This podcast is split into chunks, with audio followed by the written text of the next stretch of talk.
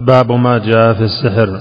وقول الله تعالى ولقد علموا لمن اشتراه ما له في الآخرة من خلاق وقوله يؤمنون بالجبت والطاغوت قال عمر رضي الله عنه الجبت السحر والطاغوت الشيطان وقال جابر رضي الله عنه الطواغيت كهان كان ينزل عليهم الشيطان في كل حي واحد وعن أبي هريرة رضي الله عنه أن رسول الله صلى الله عليه وسلم قال اجتنبوا السبع الموبقات.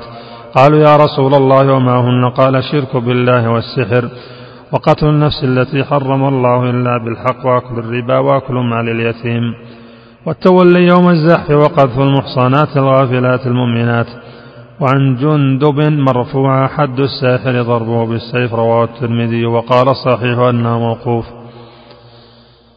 وفي صحيح البخاري عن بجالة بن عبدة قال كتب عمر بن الخطاب رضي الله عنه أن اقتلوا كل ساحر وساحرة. قال فقتلنا ثلاث سواحر. وصح عن حفصة رضي الله عنها أنها مرت بقتل جارية لها سحرتها فقتلت.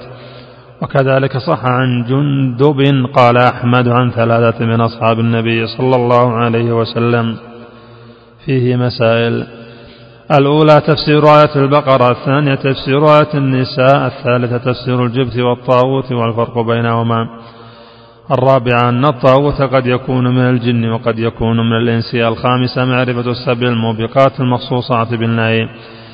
السادسة أن الساحر يكفر والسابعة أنه يقتل ولا يستتاب. الثامنة وجود هذا في المسلمين على عهد عمر رضي الله عنه فكيف بعده؟